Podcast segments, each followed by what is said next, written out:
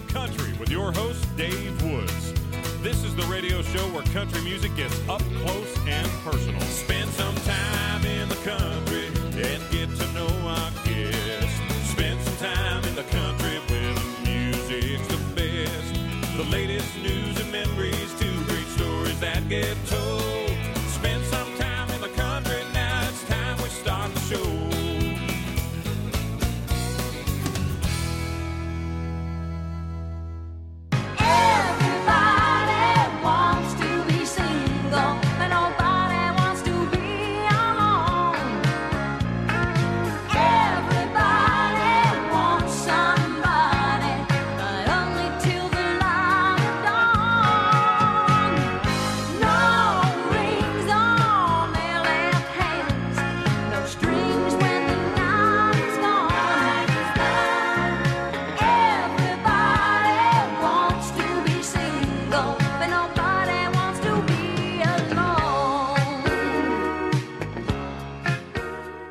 It's my great pleasure now to welcome to the show country artist Marie Bottrell. She was inducted into the Canadian Country Music Hall of Fame back in 2010, and man, she still puts on great shows. I've had a chance to see her perform at a Tin Pan North show and at the Legend Show, which was part of this year's CCMAs in London, Ontario, which is the area Marie is from.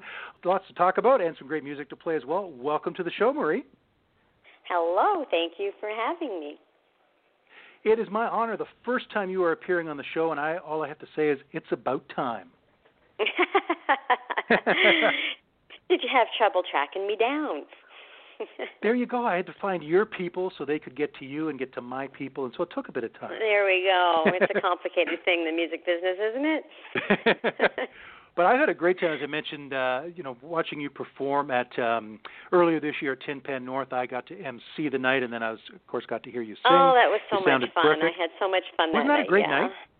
It was a great night. Tin night. Pan North is Mm. such a, uh, a great event and hosted by NSAI, and uh, just a chance to hear uh, an artist with uh, you know a guitar, uh, you know Wendell Ferguson playing that night and a vocal, and you were amazing. Thank you. Yeah, um, it's you know those nice little intimate things where you can talk about how a song came to be or a story behind the song, and and just kind of perform it in a in its raw form, like how it would sound when somebody sat down and and wrote the song, you know, without all the production behind it. It's kind of cool.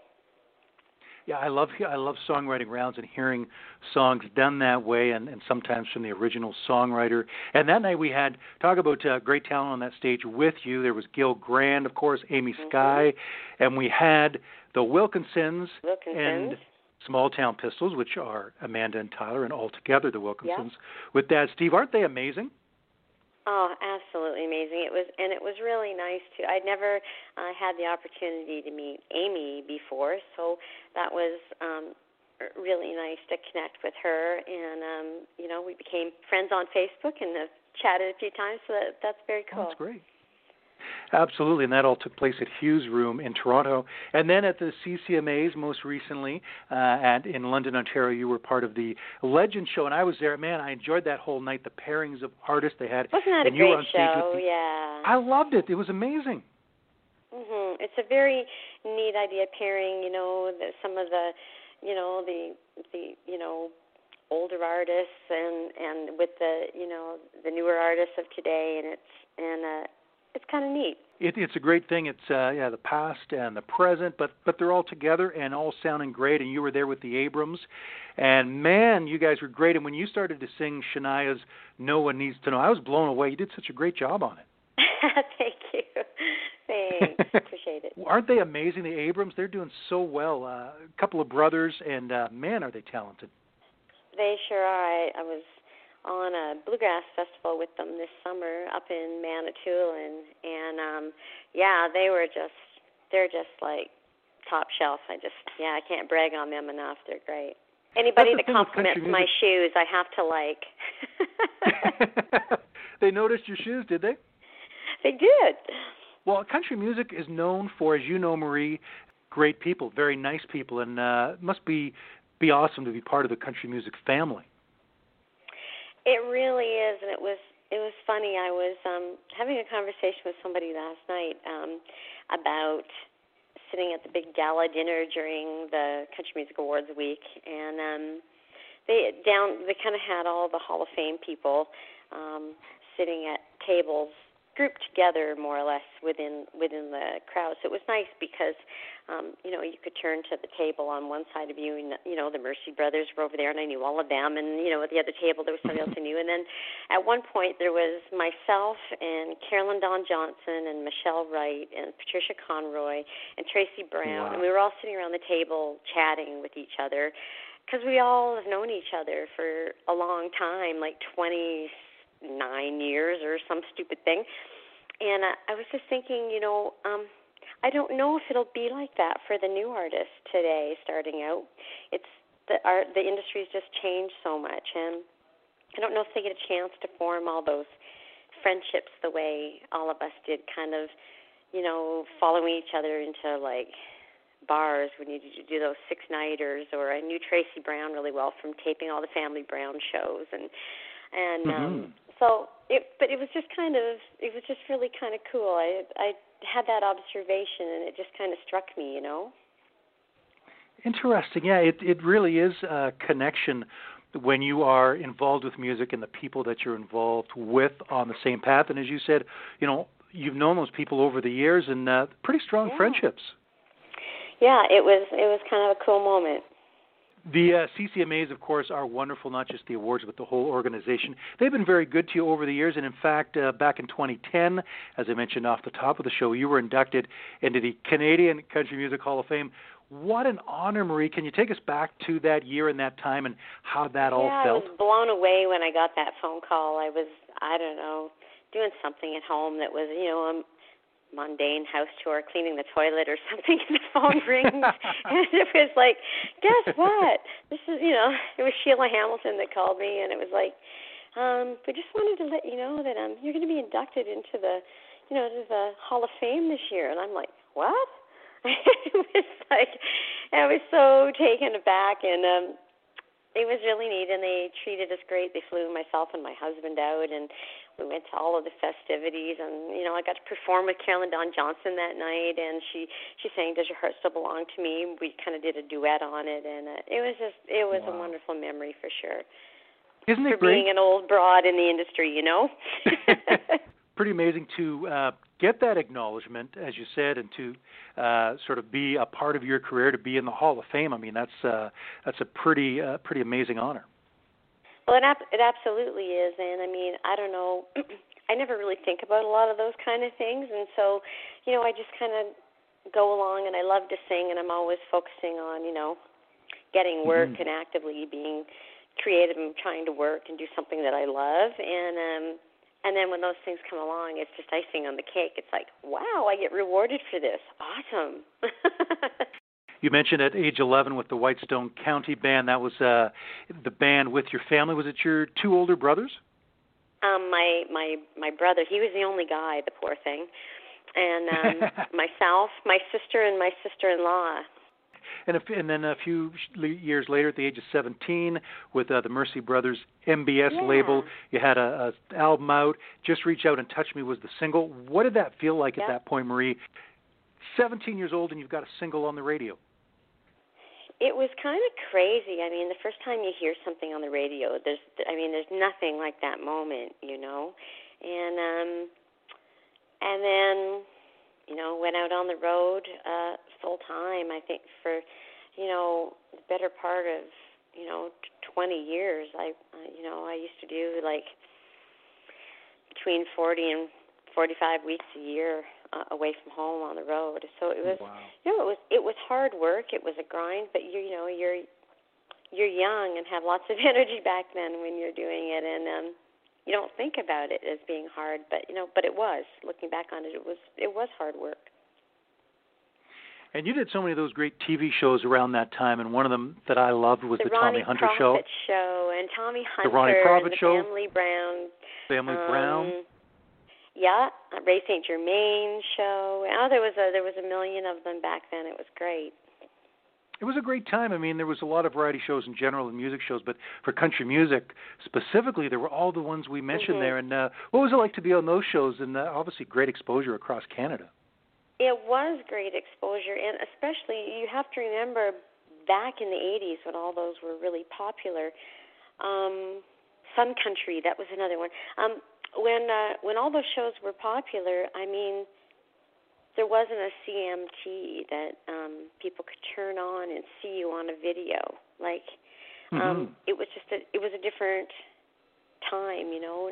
Now an artist can launch a video and kind of be a little choosier on what gigs they accept to go on and you know to showcase themselves. Where back in the day, it was like get in a van with you know four hairy-legged old cowboys and travel across the country and play every smoky bar in the world. And some of them had bikers and strippers in them, and hope that you came back alive. you know? they slap you on the back and wish you the best. That was that was the way it was back then. And so those TV shows Right. were great because it was you know some some exposure that otherwise you wouldn't have gotten. It was almost like the social media of today uh, just as far as the exposure because now of course you're you go online and you tweet and you know people who do that and uh that's how you promote yourself these days. But back then it was through the TV shows radio of course which is still the case and and great country magazines that have been out there. Well, it's funny how things change because now if I have musicians that I want to hire for a show and I want them to learn something, you can just, you know, send an MP3 and like within 2 seconds they have it. And you know, Right. I can remember making cassette tapes and copying them from cassette tape to cassette tape and making four Sure. copies and having to go to the post office and mail them to everybody and that was a lot of work. It's ama- yeah, exactly amazing. Um, you know, we've all been there and, and remember those times. Cassette tapes and uh, before that, eight tracks and, and vinyl. Of course, now it's interesting that vinyl's come back to a certain degree. It's kind of a cool thing now to to buy a vinyl record, and even young people like it.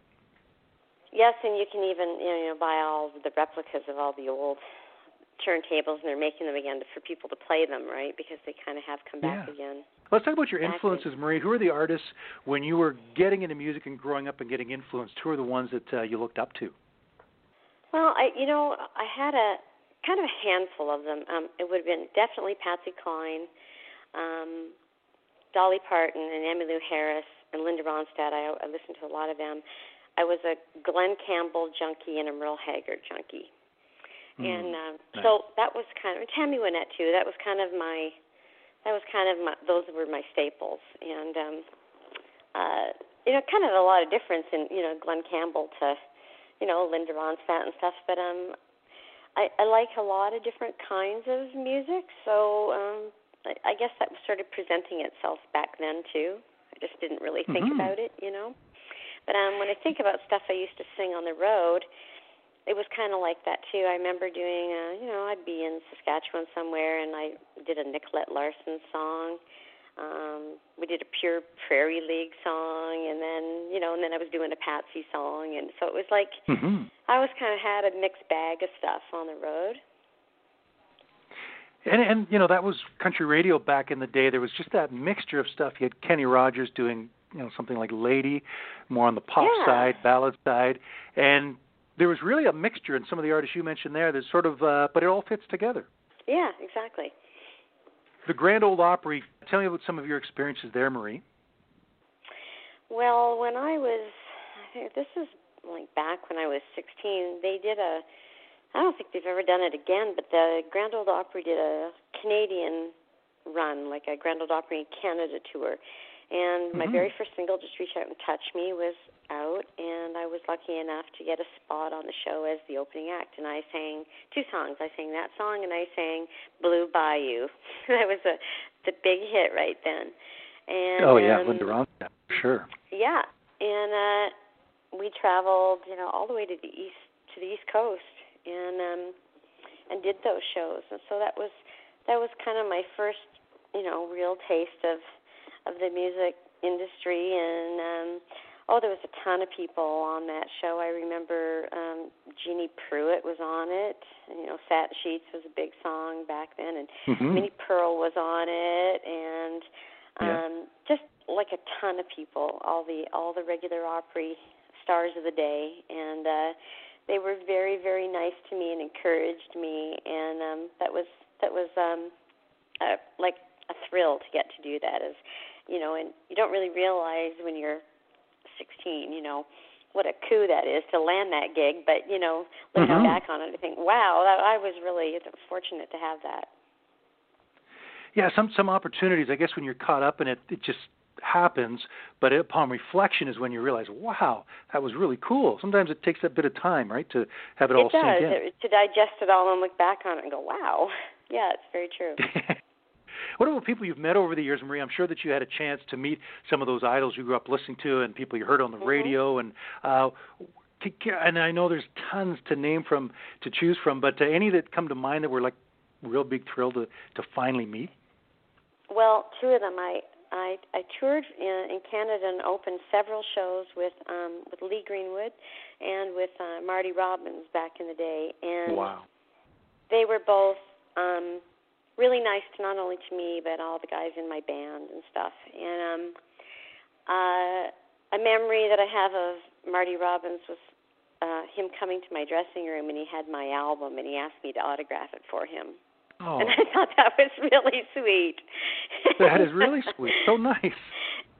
And uh Lee Greenwood, I remember I don't know, we were at Kitchener or somewhere we were, I had a horrible headache and he ran around and came and found me and he brought me a glass of water and an aspirin for my headache and I just thought that was so sweet of him to do that for me. So yeah, they were both really kind to Oh. all of us and really down to earth and um the guys in the band had a great time with their bands and stuff. So it was it was a, a very good memory. I'm a huge fan of Lee Greenwood's, and I've had the chance to interview him twice over the years, and grew up listening to his stuff. Uh, IOU was one of the first I heard of his. Oh, that great yeah, ballad, yeah. Dixie Road. He is such. He's got such an amazing voice. He sure does, and um I just like you know he was he was really hot right back then in the 80s, and and like you know people would go crazy with all the he had great band with harmonies and stuff that were just like nuts the harmonies, and it was yeah it was he was something else. I want to turn to some of your music, and then we have lots more to chat about. In fact, we're going to talk about Michelle Wright and uh, a talent competition in London, Ontario, when she got her start, and you were involved in that. We'll, we won't give away too much more. Let's uh, turn to Everybody Wants to Be Single, and this was one that I asked if we could play because it's one of my favorites of yours, and it is so catchy. Uh, tell me a bit about that song.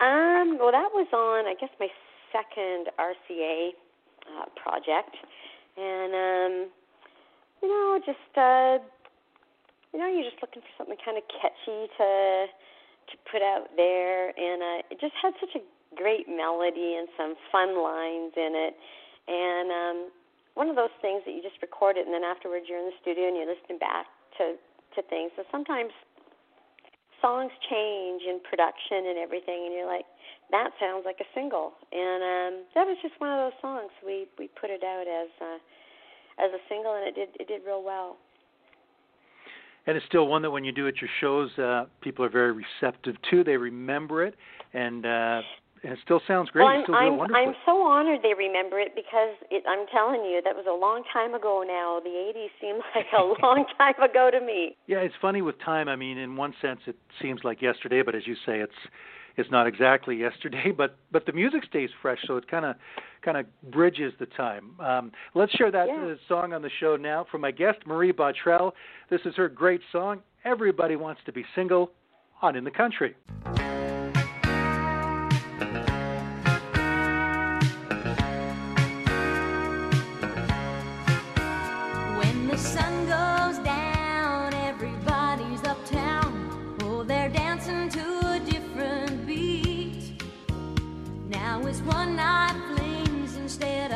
Lifetime things. All love ain't what it used to be.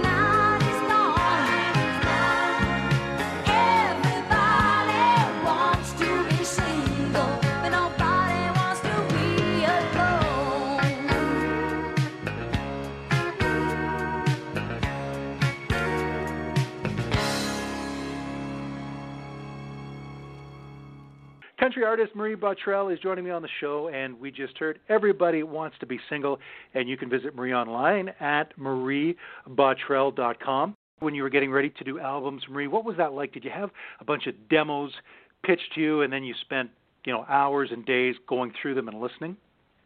Yes, and you'd argue with, you know, record labels and your management about, you know, you'd have difference of opinions on on songs. Some people thought that's the, just exactly the kind of song that you should record, and you're like, no, it, I don't like it, and uh, or I, I don't think it suits my voice. And they're saying, yes, it will, and you know, there's a lot of that goes on, all that kind of kind of stuff, and so. You know, it's Mhm. kind of like a marriage. You have to like battle it out, and and um sometimes you compromise and go, okay, I'll do that one, but I want to do this one, and uh, and you know, it's it's it's a hard thing to do because an album also kind of needs to have a thread of continuity through it a little bit, right? So it's Mhm. sometimes the song can be like the odd man out, and it's just not going. to It might be a great song, but it's kind of the odd man out on the on the collection, so it Right. Yeah. it might not work, and so you kind of get into kind of that. Usually, when that happens, it's your favorite song or something, you know. that's that's so cool the way um you know with that the whole album concept and sometimes artists did a whole theme for an album or at least it was a collection of songs you know uh which was cool about uh buying a full album i mean you can still do it these days a cd but instead of just getting one song it's nice to have the full package that an artist has put out Yeah, exactly. And um, you know, we were talking about CDs and stuff. I mean, that's the one thing that I find that's just changed so much is how people buy music now. I guess they can just buy it on iTunes and they buy individual songs here and there. And um, it's just there's just um, the music industry as far as you know when it became digital and all this everything has just just changed so fast and so rapidly Mhm. over the years that um it's just you know it's just a different time for for music in general i think Absolutely, for sure. Uh, you do a couple of tribute shows.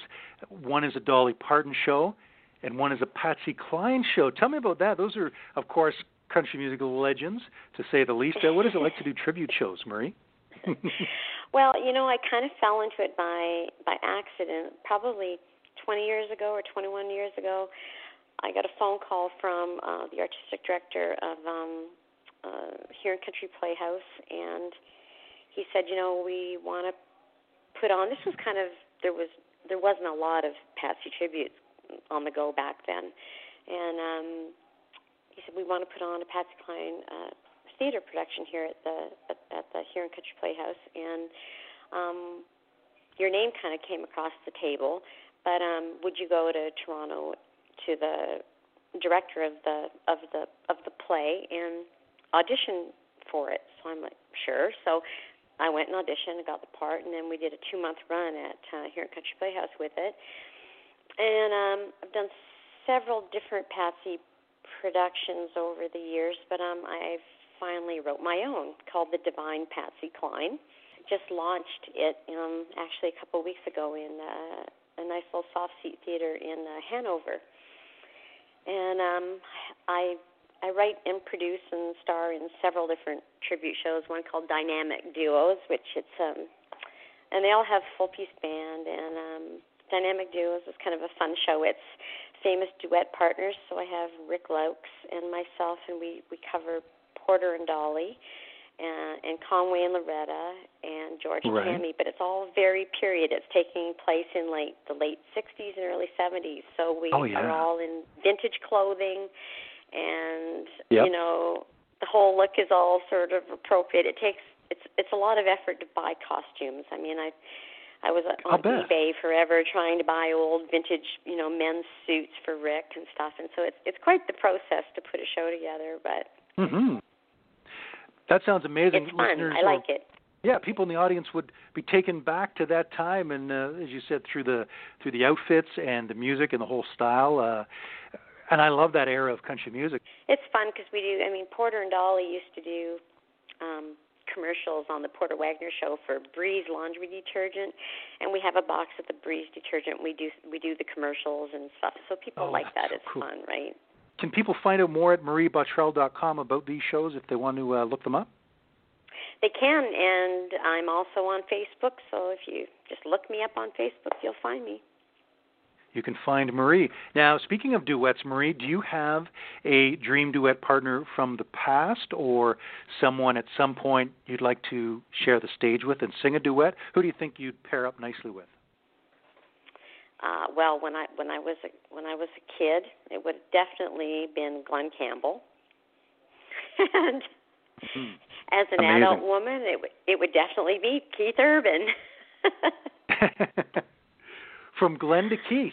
Well, Glen Campbell was my Keith Urban when I was 11 or 12, right. so okay. there you go. and I think uh, Glen was an influence to Keith. I mean, obviously an influence to lots of them, but I think in his guitar playing and that. But uh, his what do you like about playing, Keith Urban? Absolutely. He's so interesting to watch on stage, like him playing that guitar, and I mean, it just makes the thing sing.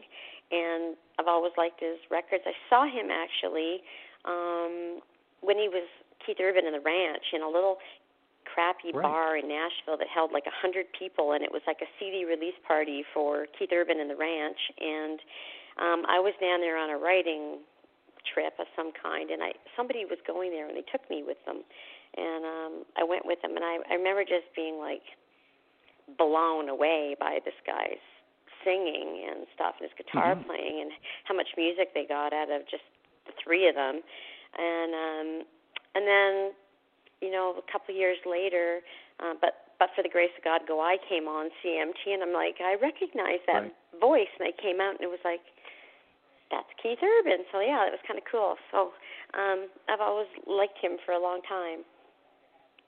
Yeah, it's amazing. I remember when he was with the ranch and some stuff on CMT early on, and then the song you mentioned, and uh, just song after song after song, and uh, and he is where he is today. That's amazing. Uh, if yeah, we go back in sure. time again to somebody and their early start, you were there at the beginning with Michelle Wright, and uh, Michelle was on the show not too long ago, and she talked about this, the uh, talent competition BX93 in London.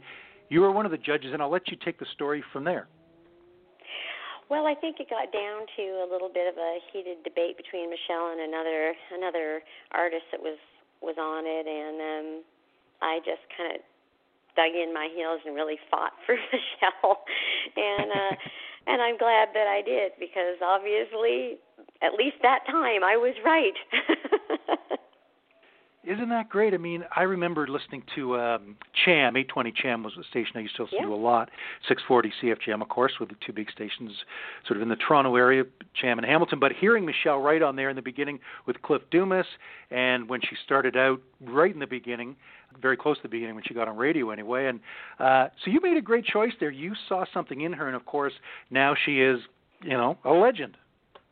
Absolutely, and uh, it was fun to spend some time with Michelle during the Country Music Week. We we actually shared a dressing room together um, at Centennial Hall here when we did the did the Legend show, and so it was fun to just be able to, you know, we both talked about menopause and hot flashes and stuff.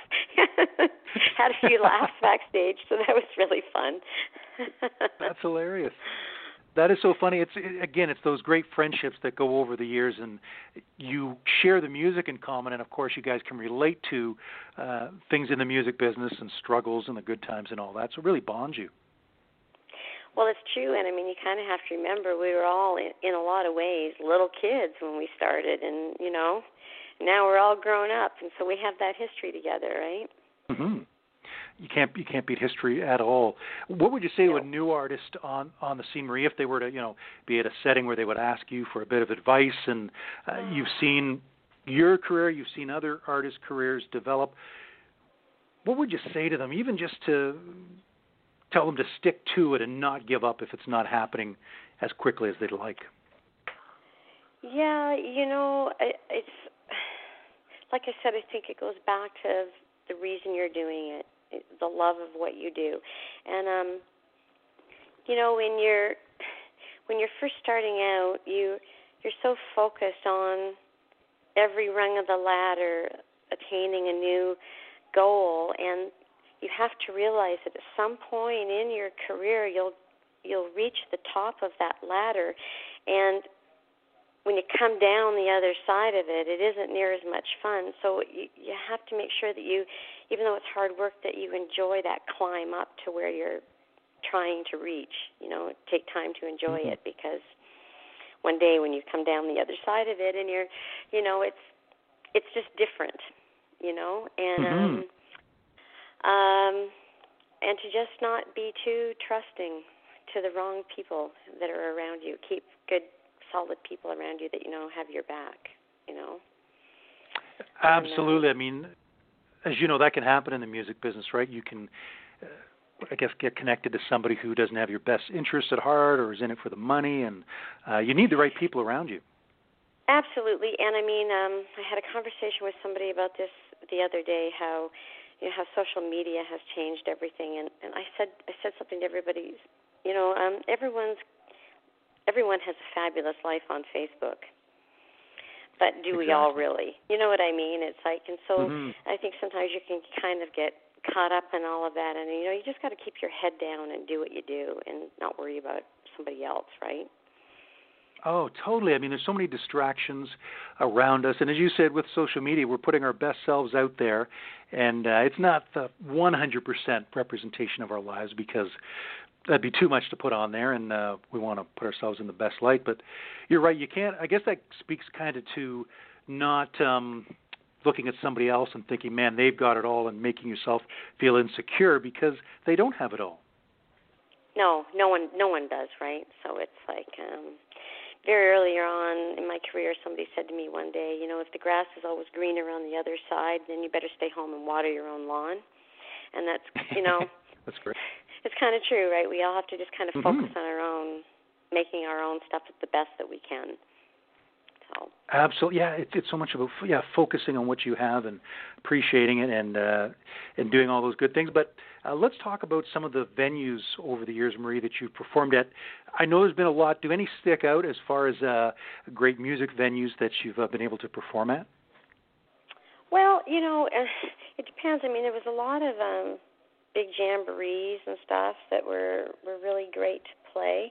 Um, and then, you know, who doesn't like playing in a nice soft seat theater somewhere? But I mean, so it's.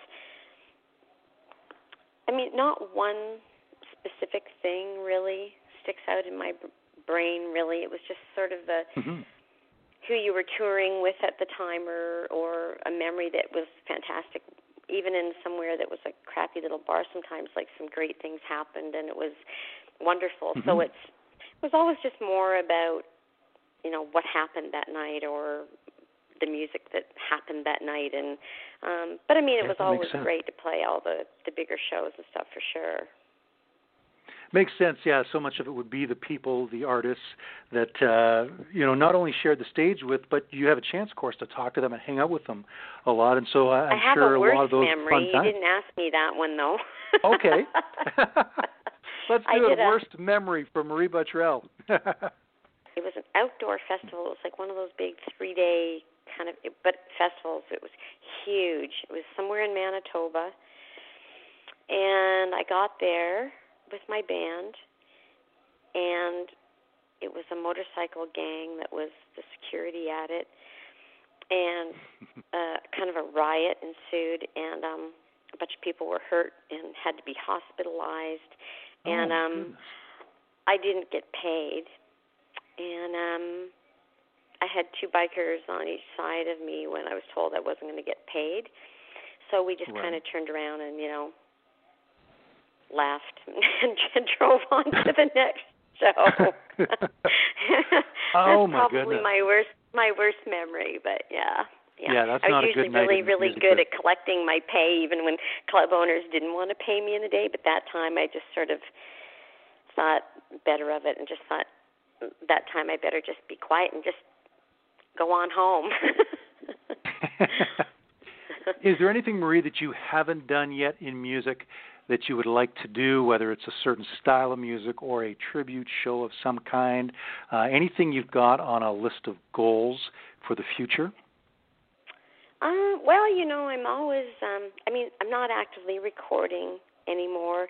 Um I would like to actually put out a collection of something even if it wasn't, you know, for radio airplay to have something to sell live at shows that um hmm is how I sound now because I don't sound at all really like I did when I was actively recording. And so because that was so long ago that would be the last thing on on vinyl or whatever that people have of me to know what I sounded like. And I really don't sound like that anymore. My voice really matured back in my 40s and kind of changed. The bottom register in my voice really developed. And um some of that I think when you do tribute shows and you have to take on learning different tricks of different artists to become you know more like them and how you sing. Um hmm it takes you out of your comfort zone a little bit or out of your wheelhouse and you have to learn to do new, new little tricks with your voice. And um I, like i think that actually helped me become a better singer in a lot of ways. Isn't that and so i would like to record something just to to have it to say this is what i actually sound like now um whether i will or not i don't know but um i would I think it's a great that. idea. Mm. yeah, as you yeah. said, people at uh, your shows could get it. It could be your songs. Maybe you could cover some famous Canadian country songs. Uh, whatever the concept, I think it would be cool for people to hear Marie Bottrell today. Yeah, and um I'm always thinking of new ideas for for different tribute shows and stuff. So uh, you never know what might pop up. That is so.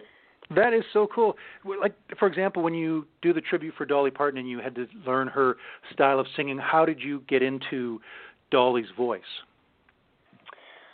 well, I've always been accused a little bit over the years of sounding a little bit like Dolly, and if I sing in a certain Mhm. register, it's it's more obvious. Um, um, but if I really kind of try to, when I'm doing a tribute show, it's Can sound more. The singing part comes easier than her than her talking, but she has to talk really quiet to, you know, with a whispery. She has a lot of air in her voice when she talks, and Right. um, so. But I mean, it's once you get all the garb on, and then I mean, she's exhausting to do because Dolly's on town all the time, and she talks really fast, and she's always hyper and whatever. And so I'm usually really tired when I'm done doing that. yeah, where does Dolly get that energy? She uh 70 years old. I don't know, but I wish she'd bottle it and sell some of it to me. wow, I think it's amazing that you can do a Dolly tribute show and a Patsy tribute show and get into their voice and uh, character and all that. Let's turn to one of your songs now, Premeditated Love. And uh, before I play it here on the show, Marie, tell me a bit about the song.